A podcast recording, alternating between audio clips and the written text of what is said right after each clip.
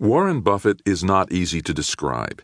Physically, he is unremarkable, with looks often described as grandfatherly. Intellectually, he is considered a genius, yet his down to earth relationship with people is truly uncomplicated. He is simple, straightforward, forthright, and honest. He displays an engaging combination of sophisticated dry wit and cornball humor. He has a profound reverence for all things logical and a foul distaste for imbecility. He embraces the simple and avoids the complicated. Reading Berkshire's annual reports, one is struck by how comfortable Buffett is quoting the Bible, John Maynard Keynes, or Mae West. Of course, the operable word is reading. Each report is 60 to 70 pages of dense information.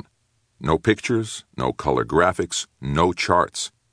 Those who are disciplined enough to start on page one and continue uninterrupted are rewarded with a healthy dose of financial acumen, folksy humor, and unabashed honesty. Buffett is very candid in his reporting. He emphasizes both the pluses and the minuses of Berkshire's businesses. He believes that people who own stock in Berkshire Hathaway are owners of the company, and he tells them as much as he would like to be told if he were in their shoes. When Buffett took control of Berkshire, the corporate net worth was $22 million. Forty years later, it has grown to $69 billion. It has long been Buffett's goal to increase the book value of Berkshire Hathaway at a 15% annual rate, well above the return achieved by the average American company. Since he took control of Berkshire in 1964, the gain has been much greater.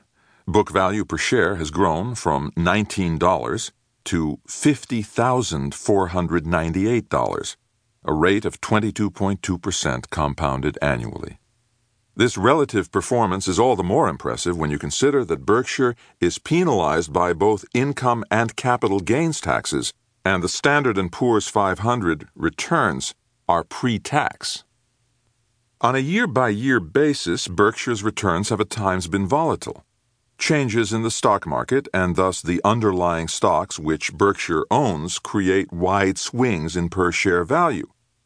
To appreciate the volatility, compare the results for 1998 with 1999. In 1998, Berkshire's value increased more than 48%.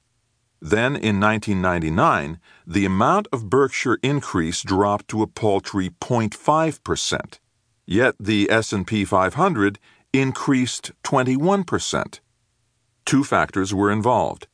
Berkshire's results can be traced to poor return on consumer non-durables, Coca-Cola and Gillette, while the S&P increase was fueled by the outstanding performance of technology stocks, which Berkshire does not own. Speaking with the candor for which he is famous, Buffett admitted in the 1999 annual report that truly large superiorities over the S&P index are a thing of the past. He predicted, however, that over time Berkshire's performance would be modestly better than the S&P. And for the next 3 years this turned out to be the case.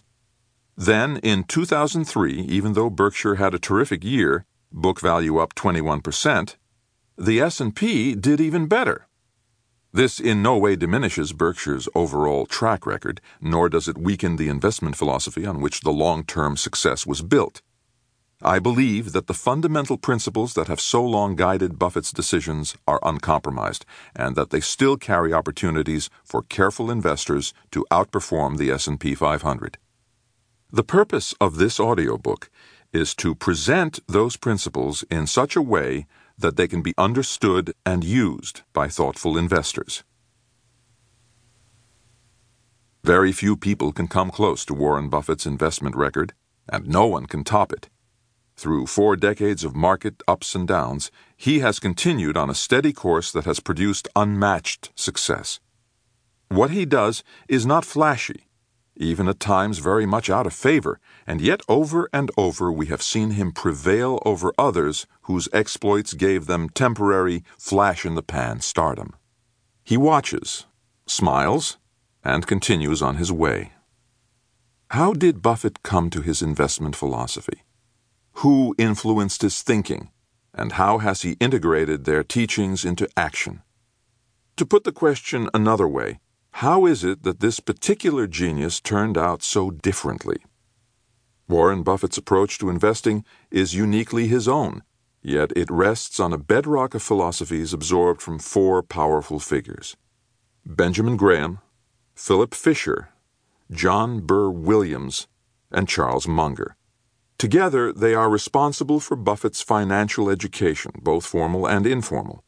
The first three are educators in the classic sense, and the last is Buffett's partner, alter ego, and pal. All have had a major influence on Buffett's thinking. They have much to offer modern day investors as well.